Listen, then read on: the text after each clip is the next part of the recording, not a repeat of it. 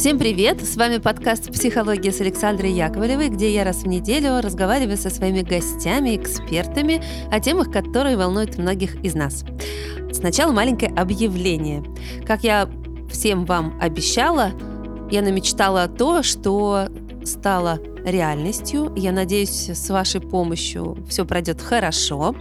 Мы запускаем цикл офлайн встреч со мной и моими гостями. Мы назвали это «Психология с Александрой Яковлевой. Живой подкаст». И, собственно говоря, на это мероприятие можно покупать билеты, присоединяться к нему в Москве ногами, живьем или онлайн. Первая такая встреча, ура, ура, пройдет 18 февраля по мотивом уже тогда прошедшего, я надеюсь, счастливо у многих Дня всех влюбленных. И моим гостем станет Екатерина Хломова, автор книги «Я не могу без тебя», и которая была неоднократно гостем нашего подкаста, и мы с ней еще сделаем скоро один выпуск. Ну и говорить будем, конечно, о типах э, любовной зависимости. Очень всех вас жду по ссылке в описании и в телеграм-канале. Ищите точку входа. То есть возможность покупки билетов, и я надеюсь, что скоро мы все с вами увидимся и обнимемся. Ну а теперь я перехожу к нашему гостю. Это уже небезызвестная вам, обожаемая мной Юлия Бурлакова, бизнес-тренер, коуч, автор канала «Побудильник». Юля, привет! Привет, Александра, ты меня изумляешь. Мы, казалось, вроде только что с тобой подводили итоги года, формулировали себе вкусные, не сказать, чтобы цели, может быть, местами мечты на следующий год, а ты уже их начала реализовывать. Я тут в отстающих. Нормально. Я уже задумала эту задумку, задумала задумку где-то, да, в декабре, но тут вот поднажали мы, и оно пошло. Не знаю, как пойдет, но надежды у меня грандиозные. Спасибо тебе, Юля. Вот именно, вот именно, ты принимай мой комплимент, а не извиняйся. Принимаю, это я, принимаю, это я спасибо. Ну что, я про тему должна сказать э, все-таки после всех наших дифирамбов и вводных частей. Так как были каникулы новогодние, и как и все другие, наверное, люди, я окунулась в какую-то зимнюю магию и волшебство, я думала о зимних сказках. И вот мы с сыном пересмотрели на каникулах мультфильм про Гринча, который там похищал э, у всех Рождество. А дальше я пришла к «Снежной королеве» мыслями своими ножками и вдруг поняла, что это какая-то ужасно трагическая история одинокой замороженной женщины. Я написала Юле, что что-то очень хочется сделать выпуск и назвать его синдром «Снежной королевы», потому что очень многие люди сейчас ли или когда-либо в жизни прекрасно знают, что такое быть замороженным. Э, у меня у самой неоднократно возникает желание спрятаться от всех не в домик, а в сугроб, то есть перестать чувствовать настолько сложных чувств, когда много посещает меня, вот мне хочется в сугроб превратиться в эту самую льдинку. я подумала, что э, недаром, наверное, она такая холодная, прекрасная красавица, живущая одиноко в громадном ледяном дворце и похищающая маленького теплого мальчика из э, подноса своей мягкой бабушки и около камина сидящего, и вообще сказку слушающего. В общем, Юля сказала, да, будем обсуждать. Юля, давай. Ну, я так удивилась, когда ты мне написала предложение темы. Мы с тобой все там про самозванцев всяких, про повышение самооценки вроде понятно. А тут ты говоришь, давай про сказку. И кто такая снежная королева, и почему есть этот синдром. И вот тут-то я и удивилась. А что бы тебе хотелось? Я его сама изобрела. я сама изобрела Синдор. Ну, в смысле, я просто придумала. Так красиво прозвучало. Да, мне бы хотелось понять, я же такой э, гуманист в душе, да и в жизни. И мне все время всех как-то хочется оправдать и никого не винить. Я всегда ищу зерно какое-то. И вот я думаю, что это одинокая, ледяная, уже просто заледеневшая сосулька, и никто не будет спорить, очень красивая женщина, у которой есть целое ледяное царство. Но она не мертвая, она живая. И вот она летает там на своей этой волшебной карете или санях а, по этим маленьким теплым городочкам, заглядывает в эти окна, видит там эту любовь, тепло, объятия дружеские, посиделки, а у нее ничего этого нет. И такое ощущение, что где-то в глубине души когда-то у нее кто-то это, может быть, все забрал, а может быть, ей это все ненавистно не потому, что оно мерзкое с ее точки зрения, а именно потому, что у нее у самой такого не случилось. И как-то я подумала, чего так мы все на нее ополчились. Ну, то есть понятно, что она очень ледяная, и ее, наверное, никакой баней уже не отпарить. Но все-таки где-то есть вот тот самый источник, который ей этим льдом забили. А до него, наверное, была жизнь. Ну да, ты вот действительно рассуждаешь как гуманист, как человек, который пытается встать на место этой замороженной женщины и осознать и прочувствовать, с чем связано такое ее поведение. А когда я стала первые исследования накидывать и а, в интернете поискала, что за синдром снежной королевы, я в основном читала обвинения в ее адрес. Манипуляторша, контролирующая, устанавливающая власть, замораживающая все теплое на своем пути. И я подумала, что действительно в этом много обвинения в адрес э, этой женщины, а еще там, знаешь, был симптом эти женщины не могут влюбиться. Я такая, ой, это же я не могу влюбиться. Не буду я читать э, такую симптоматику про снежную королеву. И стала я обращаться к посттравматической э, симптоматике. Именно стала рыть через э, объяснение сквозь травму, что сделала Снежную Королеву настолько замороженной. И с одной стороны, это может быть и воспитание, и культура. И девочкам, например, говорят эту очень странную фразу «терпи, ты же девочка». Вот ты можешь себе представить такую фразу? А ведь ее говорят. Да, могу, конечно, я сама думаю, не раз слышала. Нет, но тоже, когда говорят мальчику не плакать, потому что он мальчик. Э, да, хрен редьки тут э, не слаще. Просто э, девочкам это аргументируют, тебе же рожать. Вот особенно, знаешь, а, когда ну да. цикл э, начинается там в 12-13 лет, и вообще-то в обморок от боли хочется рухнуть. А поддерживающее послание в этот момент, в кавычках, ну, а как ты рожать собралась? Я думаю, да мне 13 лет, я не собралась рожать. Э, и это, конечно, тоже замораживает. Например, контакт э, со своим телом.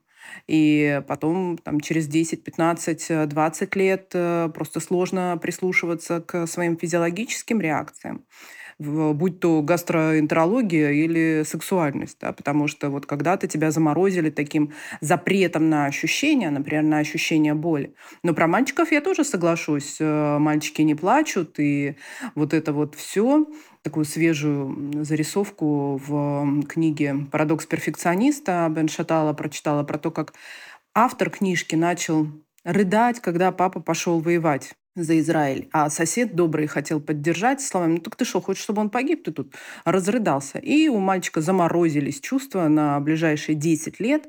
И вот когда он уже юношей в университете влюбился в девушку, они стали встречаться, и он был страстный теннисист, и он проиграл матч, и расстроился, но виду не подал. А девушка стала плакать после этого матча. И он ей говорит, а ты зачем плачешь? Это ж я проиграл. А она отвечает, чтобы ты себе позволил горевать. Представляешь, какой у девушки мощный эмоциональный интеллект. Вот это да, вот это сильно. Как э, дирижер один сказал, мы должны так ну вот бесноваться нашими чувствами, наши скрипки должны так рыдать на сцене, чтобы вы смогли позволить себе хотя бы пару слезинок. Вот так катарсически выступил. Слушай, очень красиво. Ну и не только красиво, это очень мудро. Да, такая вот э, священная роль искусства, да, в размораживании человеческих э, чувств, если в зал пришли 500 снежных э, королев и королей, которым именно культура поставила запрет на выражение любых чувств не сердись на родителей, э, да, кто ты такая, чтобы сердиться, не обижайся на подругу, а то останешься без друзей. Ну и вообще не будь недовольным, будь удобным, да. И тогда получается, что все, что мы можем, это подавить очень глубоко в результате такого воспитания свои чувства. Э, ну, опять же, чтобы реабилитировать наше поколение родителей и бабушек, они нам эти чувства не позволяли не для того, чтобы мы стали несчастными людьми, не то чтобы они по утрам чертили контурные карты, как бы нам, Юлечке и Сашечке, отрубить все чувства, чтобы они их заморозили. А потому что такова была система выживания. и в XIX, и в XVIII, и в XX, и в каком угодно обозримом э, веке. А власти насилие угу. всегда были очень рядом, и любой сюзерен своего вассала мог э, пришлепнуть как муху бесправную, потому что вот э, тот как-то слишком сильно выразил свое мнение на какой-то счет. Вот в результате воспитания и в результате культуры чувства-то и замораживаются. Ну, смотри, в продолжение разговора про сказки, как-то я еще, видишь, из э, зимнего новогоднего настроения так выхожу потихоньку. Э, не зря я упомянула Гринча, потому что он, ну, условно, существо мужского пола. И когда он похищал это несчастное Рождество, и эти подарки у детишек, и вообще пытался, значит, оставить весь город без новогоднего чуда, он вспоминал свое несчастное детство в каком-то, значит, сиротском приюте, где в то время, пока все э, пели рождественские хоралы, зажигали елку, обменивались обменивались подарками и обнимались. Он был один, брошенный в этом каком-то, значит, вот приюте, и не было праздника, которого он так хотел. И он вот э, ушел один в эту ледяную гору, где он поселился в пещере, и с тех пор ненавидит, э, когда другие веселятся, вот эти теплые воспоминания других стали его очень болезненной точкой входа. Э, и он ненавидит Рождество совсем не потому, что праздник плохой, а потому что его как раз не догрели в детстве. И дальше я еще перехожу. Те, кто подписан на телеграм-канал, читали там пост, и много было комментариев. Я еще перед Новым годом писала про прекрасную, ужасную Мору, э, одну из героинь сказки про мумитролей, которая была ужасно страшной, и никто ее не любил, все ее боялись. А Мора была настолько холодной, что когда она шла, то она замораживала под собой землю, и замерзали все цветы и травы, и для того, чтобы согреться, она плюхалась на костер, и он тоже тух. Я тоже подумала, что бедная Мора, она же на самом деле просто настолько замерзла, что никак не может согреться, и настолько она страшна в своем этом холодном одиночестве, что никто не хочет с ней общаться. А ведь ее холод это не природное ее качество. Это то, что кто-то когда-то так проморозил ее душу, что она до сих пор отогреть ее не может. И все, что ей надо, это просто усесться на чей-то костер и попытаться хоть немножечко отогреть себя. И вот этих замерзших волшебных существ так много в сказках, подумала я. А по сути, э, история всех одна. Э, не хватало когда-то кому-то или не хватило кардинально, капитально – любви, тепла, заботы, добра. Может быть, это уже даже не просто про культуру и воспитание, а прям-таки про травму. Если да. во время там, детского периода жизни, во время такого нашего очень зависимого периода человека отвергают э, или вот прямо абьюзят, то, конечно, это катастрофа, к которой психика может приладиться, в частности, полной заморозкой всех чувств, и это то, как психика себя спасает. Один из симптомов посттравматического стрессового расстройства – это такая мощнейшая диссоциация, отделение себя от чувств, вплоть до того, что, ну вот когда а, Вандерколка, мы читаем «Тело помнит все» или Джудит Герман «Травмы и исцеление». Описания, они могут триггерить, поэтому вы так осторожнее э, пускайтесь в эти описания. То есть там прямо предупреждение, что это может стать триггером для вашей ретравматизации, если у вас был подобный опыт. И вот во время этих мучений, которые описывают э, люди после пережитого, они прямо описывают «мне 8 лет», ну, дальше я опускаю сюжет, и я вижу свое тело со стороны. Я не в теле, я не в себе в этот момент. Мое сознание отделяется от моего физиологического опыта, и там на расстоянии 10 метров э, наблюдает э, за мной. И потом даже память может э, отрезать это воспоминание. И это то, как психика, спасибо ей большое, делает переносимым вообще дальнейшее физическое существование для маленького ребенка. И если эта травма затем развивается в посттравматическое стрессовое расстройство, то эта диссоциация продолжается и 5, и 10, и 15, и 30 лет. И потом, вот в ходе терапевтического процесса, почему специалисту нужно быть сверхосторожным, эмпатичным, вот просто по шажочечку двигаться в этом процессе, чтобы не ретравматизировать. Потому что когда, ну, помнишь, в детстве с мороза а, руки, когда очень, очень холодные, мы их суем под кипяток, а мы не чувствуем, насколько это кипяток, и даже наоборот холоднее становится в какой-то момент. Так и клиент Мгм. да, на первом этапе терапевтического процесса может наоборот еще больше онеметь или там регрессировать в такие ну, очень непонятные реакции. Вот так идет отогревание чувств, и я просто призываю очень э, бережно к себе и к окружающим относиться в этот период. Ну, слушай, даже я, прости господи, сейчас как-то это так наглядно для меня вспомнила нормальную медицинскую заморозку, которую проживал, я думаю, каждый, кто был хоть раз э, у зубного. Тебе, когда заморозку сделали, у тебя нет ощущения боли, ты нормально справляешься с тем, что происходит. А когда заморозка начинает отходить, к тебе приходит постепенно ощущение, и приходит та самая боль. Поэтому если ты очень долго жил замороженным, то, конечно, возвращение себе права чувствовать– это процесс бесконечно, наверное, сложный и, конечно, в первую очередь очень болезненный. Чтобы вернуть себе право на чувства, нужно эти чувства принять. А заморозился ты, наверное, совсем не потому, что там столько счастья на тебя свалилось. Там, наоборот, было что-то очень невыносимое. Так что пришлось отмерзнуть на какое-то количество месяцев, лет, а может быть вообще на целую жизнь. Не всем вообще удается отморозиться. А я еще все время зажевываю щеки, пока у меня отмораживается. Это, знаешь, сопутствующие э, травмы. Я не чувствую кожу в это время и что-нибудь там подкусываю себе полщеки изнутри. Ну, язык все любят себе прикусить, заживать прям язык. Это, это, говорю Деду Морозу, у зубного врача.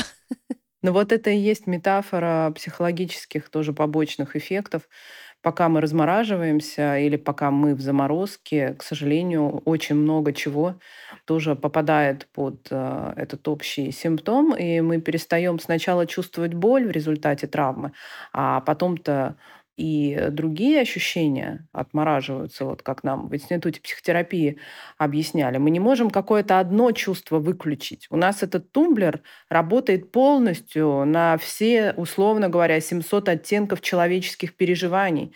И если мы хотим приглушить какое-то одно, ну или не хотим, а бессознательно приглушаем, потому что тогда во время травмы было очень больно, то тумблер этот э, на, на тишину все большую и про все другие ощущения встает. Мгм. Ну скажи мне, пожалуйста, ну вот живет человек, вот такая снежная королева, или это Мора, или даже этот Гринч. И нормально как-то уже вписался в социум. Ну, покрикивает он там на своих близких, тогда, когда они этого не ждут.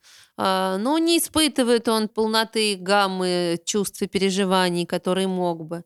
Но уже нормально там э, прожил энное количество лет, и более-менее все в порядке. А так ли нужно вообще размораживаться людям? Ну, нам говорили в Институте психотерапии, первое правило– не чешите там, где не чешется.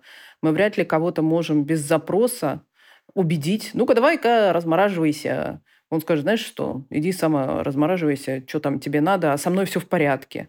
Вот как у Дэниела Голмана в его эпохальном труде «Эмоциональный интеллект» в одной из первых глав жена приводит мужа к психологу со словами «он у меня вообще деревяшка» не эмоциональный. Ну, кстати говоря, бывают просто флегматичные люди от природы, и они от природы не эмоциональные. Они, может, в шашки, шахматы, математику хорошо играют, знают физику. И они ценны другим человечеству. Тут наша задача как раз совпасть с теми, кто нам по теплоте откалиброван, так как это для нас самое вот счастливое. Потому что когда Снежная королева хотела об Кая обогревать себя и свой дворец. Э, ну, вот скорее это нечестно, когда кто-то, будучи ледышкой, берет нас э, в свое жизненное путешествие со словами «давай ты будешь меня веселить, отогревать, разогревать э, и развлекать», потому что это получается за счет того, кто осмелился разморозиться. А если это контракт э, двух взрослых людей, ты флегматичный, я флегматичный, или я там немножечко буйная, мне вот хорошо с тем, что ты такой у меня немножечко деревянненький, я об тебя отдыхаю таким образом, ну, тогда это честность, открытость и обоюдность, я бы сказала. Мгм. Короче, без запроса не надо. Невозможно. Может, и надо было бы, но не работает, к сожалению или к счастью. Потом это может быть Ну, неразвитость и именно эмоционального интеллекта. А, Могло не быть особых травм, но какое-то не очень теплое а, детство в родительском доме, и потом человек с инженерным складом ума идет в мир IT, где в целом у него и не тренировалась эта мышца а потом он влюбляется в очаровательную девицу, которая вся нежность и трепет. И пока он влюблен, он еще как-то поддерживает беседу о Бродском с ней, а потом замыкается на 20 лет э, совместной семейной жизни. И это ее бесит. Она его выбрала а, для того, чтобы там папину любовь, например, воскресить, да, понимаешь, а, о чем я. Угу. И вот тогда это становится проблемой. А разморозить кого-то по своей инициативе, ну, редчайшие случаи.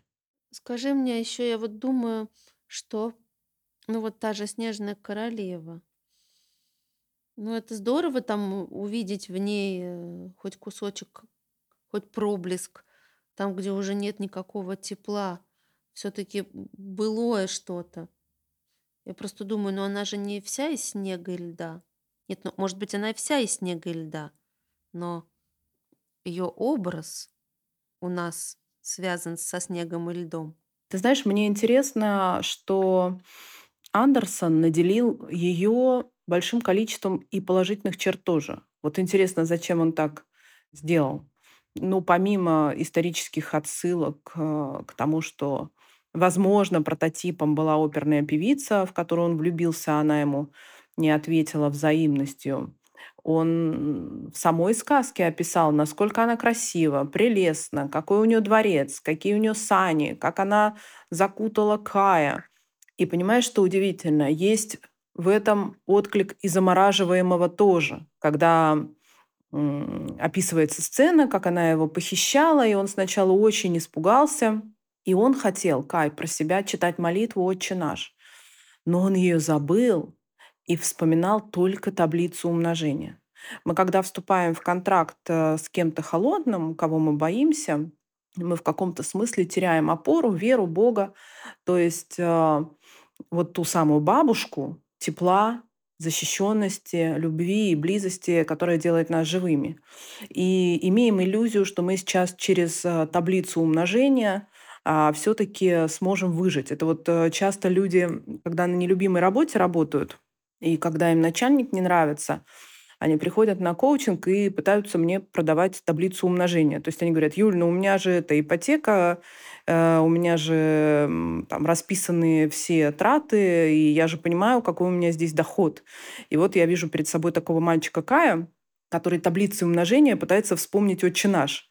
А хочется на самом деле припасть ну, к Богу, то есть к своей божественной сущности пробужденный, стать тем Каем, которого еще не похитила снежная королева. И тогда я размышляю тем, о том, что ее образ, как образ Морры, это вообще про Мартида, про волю к смерти, о которой писал Карл Густав Юнг, что нам вообще-то всегда легче притулиться а, к тому, что не требует усилий по жизнесозиданию, где правда, где любовь, где близость, где искренность, где открытость, где риск, понимаешь? Ведь он же почему-то привлекательный, Саш, притягательный этот образ. Не только Кая он очаровал. Это же одна из самых популярных сказок. Как тебе такое? Да, согласна. Я сейчас стала думать, прости господи, опять о, о сказочных снежных существах. И э, вспомнила двух милах. Первое – это Снегурочка наша родная, которая вообще-то вся была из снега, но потом от любви растаяла. И просто как бы клевый, милый снеговичок, который там благодаря э, диснеевским мультикам э, обрел, значит, э, э веселый нрав и там э, скакал во всяких разных историях э, добряком, весельчаком. И мы этих снежных существ, ну, снеговиков все в детстве лепили, и дети до сих пор, как бы наполняем теплом и добротой. Мы.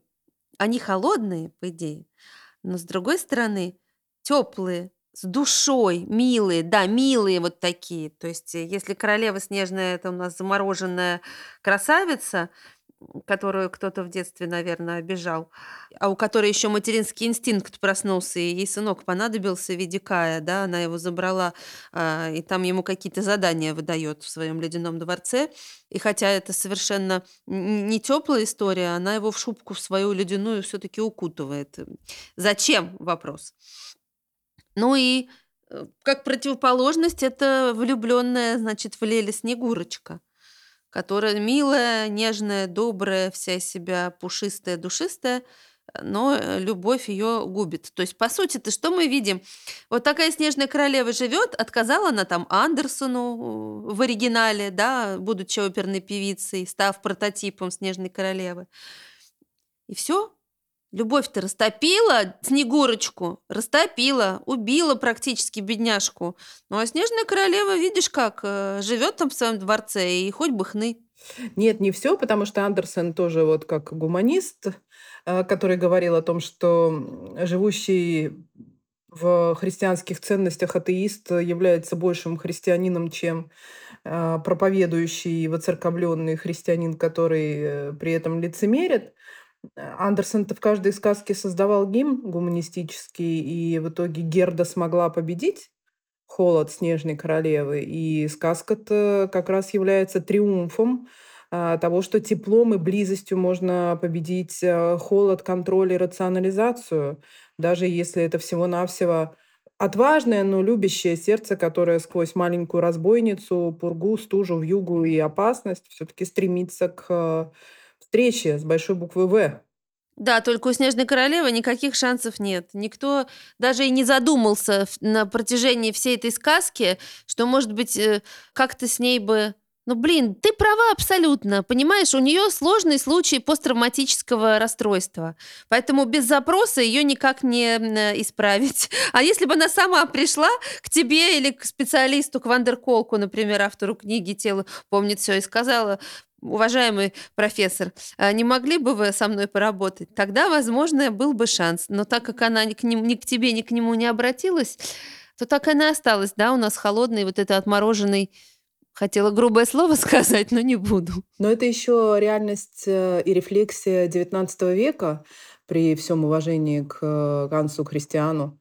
Там есть еще некоторые гендерные перекосы, как и в сказке нашей «Морозко», где замороженный персонаж в мужском обличье ну, просто обязывал барышню терпеть, да, культурным кодом правильный Э, девушке было отвечать, то есть врать, что тепло ли тебе девица, тепло, батюшка. Меня так это возмущало в детстве. Это сейчас, э, ну, можно с пониманием отнестись к этому нарративу, потому что, в принципе, единственная доступная женская адаптация была именно терпение. И смирение. смирение. И э, сказкой надо было научить девочку, если мы не хотели, чтобы она бы попала там под ближайший кулак, смертоубийственной, да, она должна была научиться прилаживаться.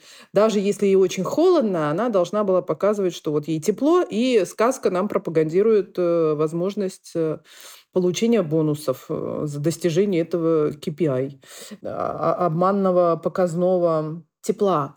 А вот, например, в 20 веке уже, вот мне кажется, Новосельцев-то разогрел Снежную королеву, какая она была замороженная, а, и как все хорошо закончилось. Ну, в результате вот этого эротического напряжения, конфликта, скандала и этой встречи. Ну, мы с тобой все вообще в одну кучу, просто новогоднее оливье у нас там или винегрет. А еще новосельцы. Ну, согласись, она была снежной королевой. Барбара Близкий-то да, да. Это я не про иронию судьбы, это я про служебный роман, где А, э, прости, а я перепутала. Господи, Новосельцев, ну, конечно, служебный роман. А я сижу, представляю себе эту листью шапку. А я имею в виду, что именно женщина-директор, такая вся деловая, колбаса замороженная, э, ко мне не подходи, э, а он же ее растопил, и она открыла свое сердце навстречу чувству. Растопил. Поэтому, может быть, что-то, что я расчувствовалась. Да, что-то, может быть, э, что-то меняется все-таки и в гендерных ролях, и в этих сюжетах. И потом, знаешь что, к самому опыту оставленности можно прилаживаться разными компенсациями. Кто-то может заморозиться, кто-то может э, никогда не разрешить себе испытывать чувства, кто-то может оказаться травмированным, как вот травма неизбежна, страдание опционально, а кто-то может э, гиперкомпенсироваться там, трудоголизмом или творчеством. Вот э, Фредди Меркури, когда он еще был Фарух Балсара, оставляли тоже как этого Гринча на Рождество. По-моему, только вот его еще одного мальчика на весь колледж не забирали родители. Это были такие далекие занзибарские пространства. А, и не было у родителей возможности его забирать. Ну вот он с 18 лет как встал на свою стезю музыкальную, так с нее и не сошел. И он говорил о том, что это вот его гимн в одиночестве. М. На самом деле это грустно. Это очень грустно, грустная тема.